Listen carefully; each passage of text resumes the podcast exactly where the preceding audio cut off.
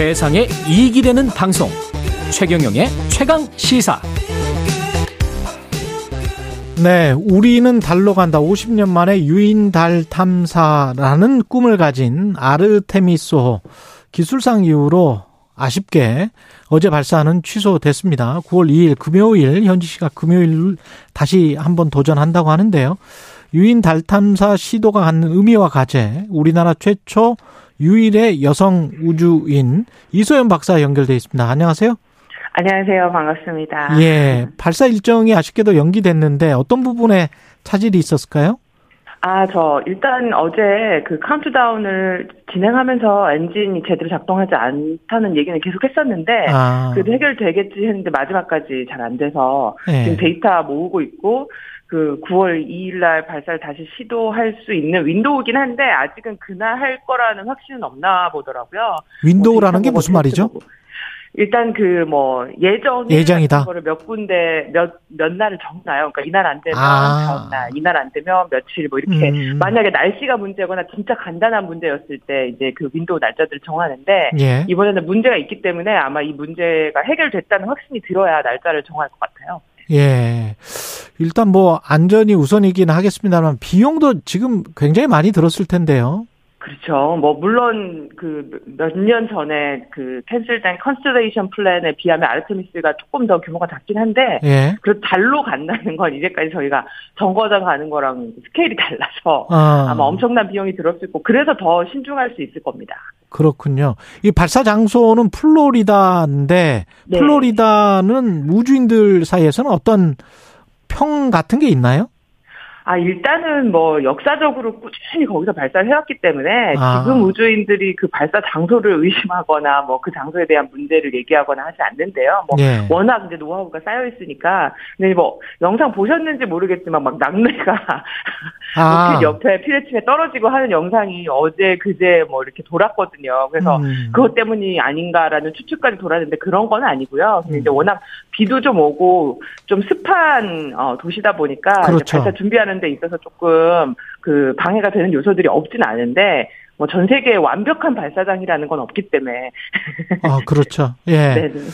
그 유인 탐사를 목표로 했고 이번에는 더미 마, 마네킹이 이제 네. 탈 네. 예정이었는데 네네. 이게 마네킹이 타는 것도 신기한데 사람이 탔을 때와 어떤 똑같은 뭐 어떤 조건을 만들어 준 거예요 마네킹에게?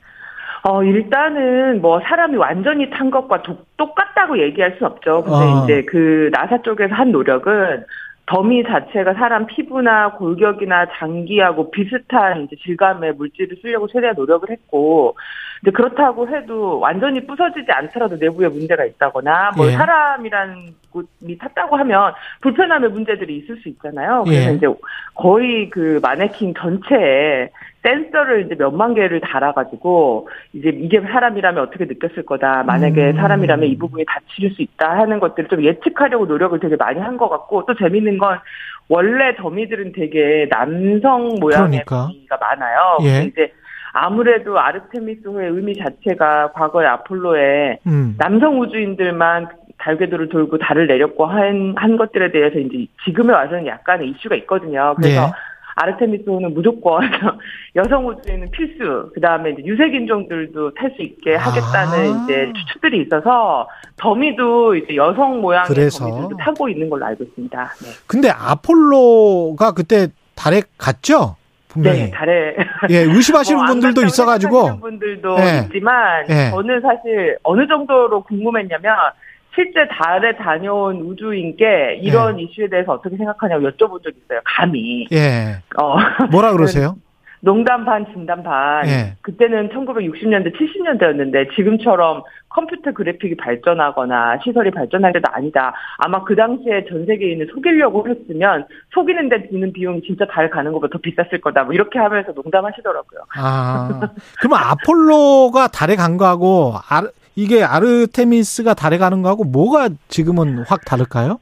사실 그걸 우리나라 최초 우주인이 우주에 간 것과 비슷하게 비교해 보실 수 있을 것 같아요. 그러니까 예. 그때 아폴로 우주인이 달에 간 것은 그 냉전 시대에 러시아가 먼저 달에 인류가 발을 내딛느냐 미국이 먼저 그 달에 발을 내딛느냐가 엄청난 경쟁이었고 음. 자존심의 문제였어요 국가적으로. 예. 그래서 일단 이제 나사는 무조건 뭐 달에 스크래치를 먼저 내고 달에 사람을 먼저 내리고 하는 것만 있고 그 내린 뒤에 또는 내려는 것에 대한 의미 이런 것을 생각할 겨를이 사실 없었거든요. 예. 그리고 이제 러시아는 진짜 아폴로 11호가 달에 내리자마자 모든 달 미션을 취소했어요. 어차피 해도 2등, 안 해도 2등, 우리가 굳이 돈을 어. 쓸 필요가 있느냐라는 그러네. 얘기가 나올 정도였는데, 음. 이제 아르테미스는 50년 지난 지금 달에 사람이 내려서 살 수 있는지, 그리고 이제 그때처럼 그냥 갔다 오는 게 전부가 아니라 달 주변에 지금의 우주 정거장처럼 달 정거장을 만들고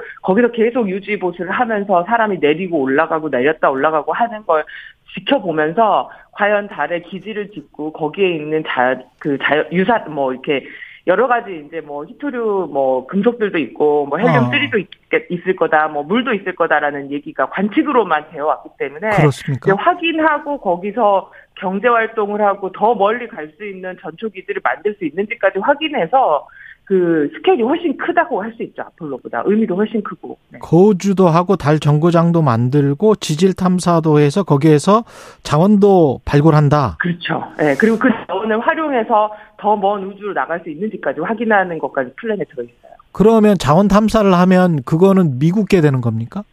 그래서 이번에 또 아르테미스가 아폴로랑 조금 다른 것은 예. 여러 나라가 협력해서 가기 때문에 이게 미국 아. 거다라고 하기는 어렵고요. 그렇군요. 그다음 현재 이제 협정상 음. 지구를 제외한 나머지 곳에는 어느 나라나 어느 개인도 소유권을 주장하지 않는 것으로 협정은 되어 있는데 예. 그 말, 아시다시피 협정하고 법률하고는 또 다르거든요. 그래서 음. 그 문제에 대해서도 첨예한 관심이 있고 그래서 요즘은 행정이나 법을 하는 친구들 중에도 이제 그 문제에 관심을 갖고 우주 쪽으로 전공을 하는 친구들이 되게 많이 늘어났어요.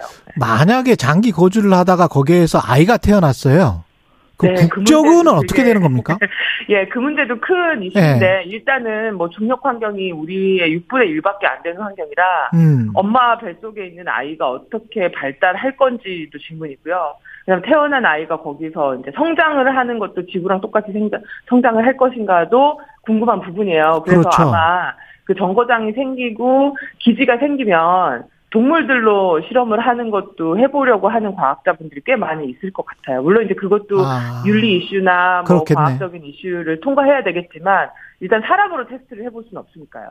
지금 저 아르테미스 이, 이 프로젝트에는 미국, 러시아 뭐 이런 다른 지금 저 지구상에서는 약간 좀 적대적인 나라들이 함께 참여하고 있는 겁니까? 아니면 어떻게 되는 거죠? 안타깝게도 이제 정거장은 러시아와 미국이 함께 하고 있어서 이제 예. 양쪽 협력국들이 다 같이 하고 있는데 사실 정거장 문제도 요즘 조금 그 아, 되게 민감한 이슈가 됐어요. 왜냐면 이제 러시아 전쟁이 시작되면서 미국하고 러시아가 적대 관계가 됐기 때문에. 그렇죠. 근데 아르테미스의 경우에는 현재는 유럽과 미국이 주도가 되어 있고 음, 러시아와 중국은 따로 달 탐사를 하려는 계획을 가지고 있어요. 따로. 그러면 네. 거기서도 뭐 지질 탐사하고 이 자원은 내 거다 그러면서 가져가고 그러겠네. 근데 현재는 이제 그 내리고 뭔가를 하려는 위치가 좀 다르거든요. 아, 그 위치가 다르다. 러시아, 예, 미국이. 근데 이제 점점 넓혀지고 가능성이 커지게 되면 뭐 갈등이 됐던지 협력이 됐던지 협약이 됐던지가 필요하는 시기는 올 텐데 예. 그게 뭐 2025년 이전이 되지는 않을 것 같고요. 네.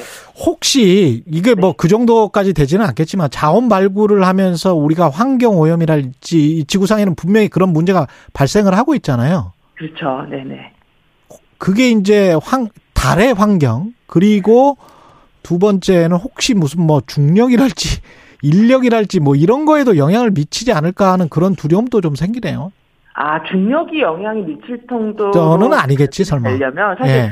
지구를 생각하시면 예. 지구 발- 지금 지구에 뭐 거의 남아있지 않은 자원이 없을 정도로 저희가 파헤치고 있는데도 그렇죠. 중력의 문제가 생기지 않는데 환경의 문제는 분명히 생기잖아요. 예. 근데 이제 달도 아마 그 이슈가 언젠가는 나오게 될 거예요. 왜냐면 음. 우리가 히토류 금속을 한다던가 헬륨 수를 한다던가 하는 것들이 다 이제 그 이슈하고 전혀 맞물리지 않다고 할 수는 없는데 음. 사실 그래서 진짜 원론적으로 말씀하시는 과학자분들은 우리가 잠깐 갔다 오는 거는 몰라도 기지를 짓는 것부터 반대하시는 분들이 있어요. 그러니까 그럴 것 같아요. 어쨌든 환경을 바꾸는 거니까요. 그 예. 전 우주적인 환경을 바꾸는 거니까. 음. 그리고 역시 뭐 인류는 가장 일, 뭐 환경에 해가 되는 동물이라 음. 지구를 떠나 우주까지 가서 환경에 해를 미친다는 말씀을 하시는 분들이 계실 정도인데 예. 아직은 이제 그거를 추측하기엔 조금 이른 단계라고 보고요. 왜냐하면 저희가 가서 발굴하고 토구를 할수 있을 가능성도 이번 모르는 아르테미스호가 거지. 진행돼야 예. 알수 있는 거니까. 예. 근데 이제 그 부분을 아마 과거보다는 조금 더 민감하게 생각하고 시작하게 되지 않을까라는 생각은 들어요.